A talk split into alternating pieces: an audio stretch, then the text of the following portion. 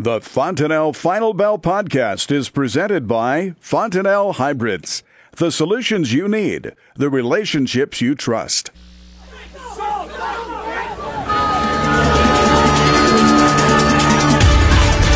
Good afternoon. Welcome to the Fontanelle Final Bell here on the Rural Radio Network. I'm Susan Littlefield. Eric Krueger joins us. Eric is with Smart Yield out of Kearney and getting ready to wrap up, headed into a long holiday weekend. And I tell you, Eric, it's nice to see some green on the screen today.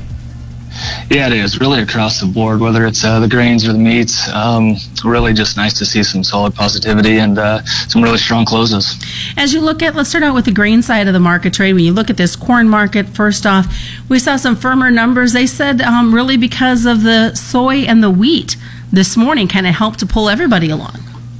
Yeah, it was really interesting. Yesterday we had a tough really tough close. We went and challenged the uh, contract high on new crop corn and challenged that 429 and a half, got there and then sold off and really ended up with a key reversal. Technically looked like uh, really it was going to be a tough day coming into the day and it was nice to see corn hold up and then close up on its highs, closing up at the 425 and trading a little above that. So um, it was really a good day for corn. No surprise though that weather has been a dominant factor and will continue to be so within this market trade. Yeah, we're getting to that time of year where um, if you look at it, you know, really over the next 50, 60 days, usually that's our best opportunities, whether it's corn or beans and, and wheat to see some pricing um, with with the summer weather move. And we're also seeing, you know, global weather impact uh, these markets more than ever. Um, there's a lot of problems out there, whether it's, uh, you know, with the with corn crop or with the wheat crop. There's some weather issues that are really going to affect this, and we've seen it affected already. Is the second crop in Brazil? I mean, they've had some definite drier numbers as of late. Is that causing any um, export market concerns out there? Yeah, I think it just it really what it really does is continue um, with the estimates continuing to drop on that second crop. It looks like we're going to continue to see these world um, world supply numbers uh, tighten up, and as as we do that, it just puts puts a little more volatility in there and a little more risk for any uh, any issue that we might potentially have with our crop. So I'm curious, what do you think of the the last couple of weeks when it comes to export numbers? It's definitely been on the slower side. It has, um, but you know that, that, sometimes that happens this time of year, and we just hopefully um, it's been interesting with the dollar moving up, and we got to always you know step back and look, and all of a sudden we have the dollar up again today, and um, politically driven. You look at some of the stuff, and we look at, of course, we talk about NAFTA, and we talk about China, and we talk about um, everything that's going on that side of it. But just as a world, as a, we're going to need our corn crop, and we're going to need our bean crop, and um, I, I, think uh, we'll get that the political stuff and, and that and that sorted out. But right now, I think the the biggest thing is, of course, is what we're going to produce um, and where we're going to be able to go with it. And right now, um, both have been uh, slightly friendly. You know, you did talk about and you brought up the China and all the trade issues that have been going on. You know, we wonder if NAFTA is going to get finished up. There has been concerns with China. Let's talk uh, throw in negotiations. Still talked about with Japan. There's a lot of outside market influences that have been really affecting these grain trades last week. There really is, and we've seen the wild swings too, and and part of that is because of that. And it looks like the trade is going to continue to to trade these, and, and it should. Um, you know, it, it's kind of interesting. We haven't had any definite news. We the trade reacts to to either it seems like a tweet or, or a comment from somebody, and the trade will react. Um, but that's that's kind of the environment we're in. So the the best thing for a producer to do is when we see opportunity, take advantage of it. Um, know what your risk is, and, and just take advantage of these opportunities sometimes that we're given. So the big question is, when is China going to come back in earnest to the United States? That's a great question. I wish I could tell you. You haven't heard any little gossip rumors out there? no, I haven't. Well, I know that they've been booking some late summer cargoes coming off the West Coast. Is that going to be a benefit for, for our producers? I mean, everything is so up in the air with them right yeah, now. Yeah, it is, and I, I, think I think that's why we, of course, we saw positive news there. We saw positive news with some of the talks, though we haven't, you know, seen anything final yet. But we pushed beans this week right back up within a quarter cent of that contract high too that we've seen so far at 1060. So, um, you know, we're really profitable right now, um, whether it's on on beans or, or corn. But um, all that news helps. Um, we're going to need it con- to continue to help because you know if if we do raise a good crop, beans uh, don't have the tightness that potential that corn has throughout the world. But um, we'll guess we'll have to wait and see where that goes. So let's talk about that that profitability that we're seeing in the grain market. How would you like our producers to take advantage of that?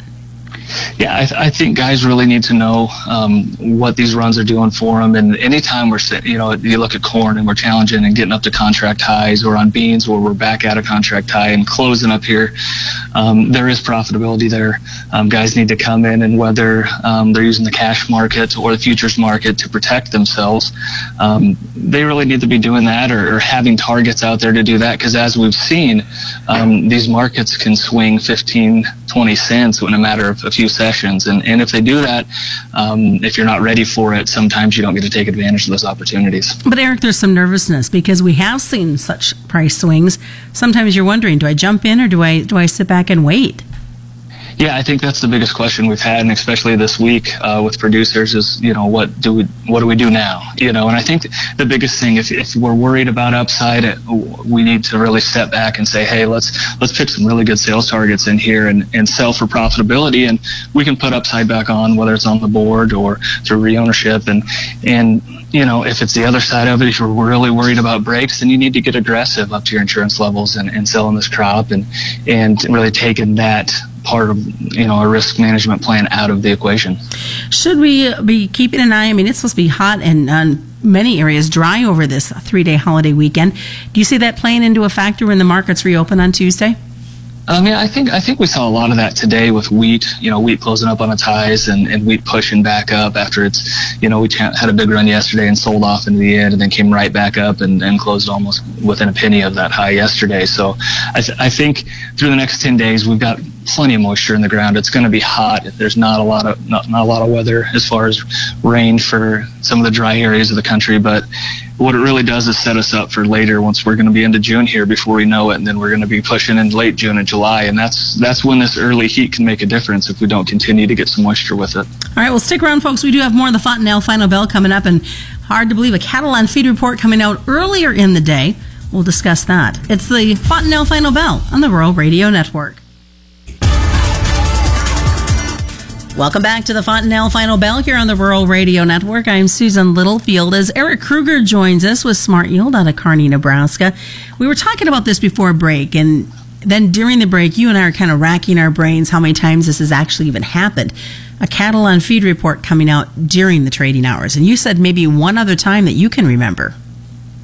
Yeah, it's it's definitely different. It was really nice to see um, something that doesn't happen very much in the cattle market. Over in the grain side, we see it uh, every month with USDA reports, but to see this cattle on feed report come out during the session and really not really come out pretty neutral and not have the market swing really dramatically was nice.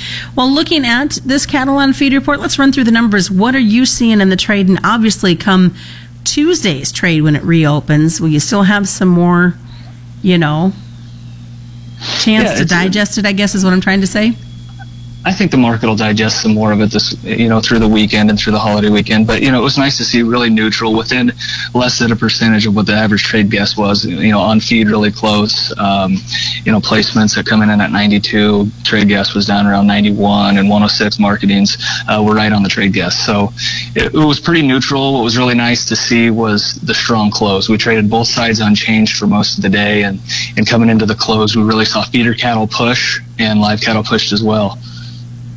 Uh, we're looking at the numbers. Did you see any surprises? Were you were you caught off guard by any of those numbers? No, we really weren't caught off guard. It was it was really nice to see a report where we didn't have a, either a crazy you know placement or marketing number like we've seen recently. So I, I think the market kind of expected this, and we saw it trade that. And I think you might have seen uh, some of those cash bids that could have been a little stronger uh, today than the market was anticipating. That helped us into the close. And coming into next week, you know, having having August feeders close up above that 145, and we've got June live cattle back in this 105 area, um, sets us up to see if we can get that follow through into next week and um, maybe close this gap a little bit on June between cash and futures and hopefully continue to find some support. So support, but you know we're looking at. We know we have the big supply. Uh, we know the cash trend has been down this week, really strong. Um, but hopefully we'll see that stabilize. Well, you talk about that cash trade, and I know there was really kind of undeveloped as we went throughout the trading session towards the um, after the cattle on feed report, seeing a little bit of pickup. Can we blame it on the cattle on feed report, or can we blame it on the fact that we're going into a holiday weekend and nobody was wanting to push beef? I, think it was more the holiday weekend, and I think the further we got into the week, the, people are going to, you know, with the cattle on feed coming out during the session, probably just back off any any, any thoughts they had of maybe getting some orders placed. But I think you know into holiday weekend, they probably had uh, enough cattle uh, purchased and procured for what they needed. Um, looking more into next week, into a short week, and but the one thing is we have picked up slaughter, and, and you know packers are extremely profitable still um, at these prices, and, and of course, and um, they're going to continue to kill as, as strong as they can if the profitability's there. Well, the good news is we're heading into the unofficial start to summer, which means we should have more grilling opportunities, which means more meat moving across the counter.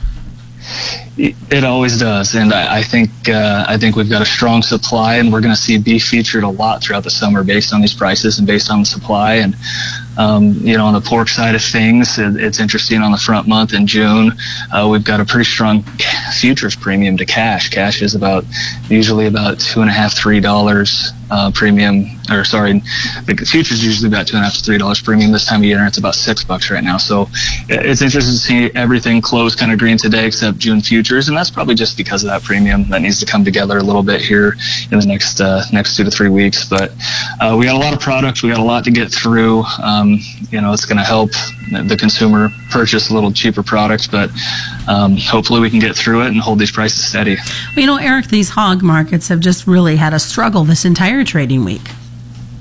Yeah, they have. They, they seem like they find a little life and then really sell off. And I, I think that's the trend. The trend right now is is probably going to be lower here for a little while. We got a big supply to absorb, like I was saying. Um, and, you know, usually we find a seasonal uh, peak somewhere in here with pork, and um, we it might be in. We might have seen it, but we'll see. Um, we'll know in the next few weeks. But rib prices were way down this week, and um, you know I think that kind of shows with the cutout being down as well.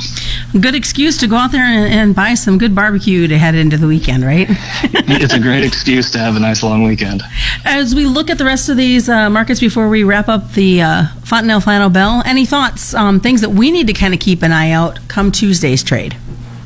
Yeah, I think usually after a three day weekend like this, and we're going to get some longer term forecasts out um, into next week's June. So we're right in like in that time period where um, the grain markets are going to be really volatile. Um, those forecasts can sway, um, you know, Monday night to Tuesday.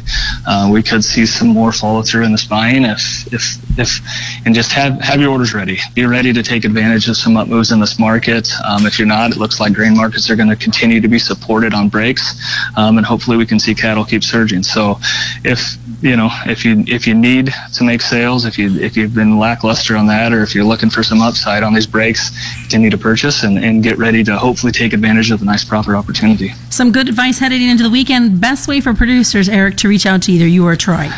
Yeah, you can uh, look us up online at mysmartyield.com or call us uh, at the office at 308 234 6805. And that's the Fontanelle Final Bell on the Rural Radio Network. You're listening to the Rural Radio Network.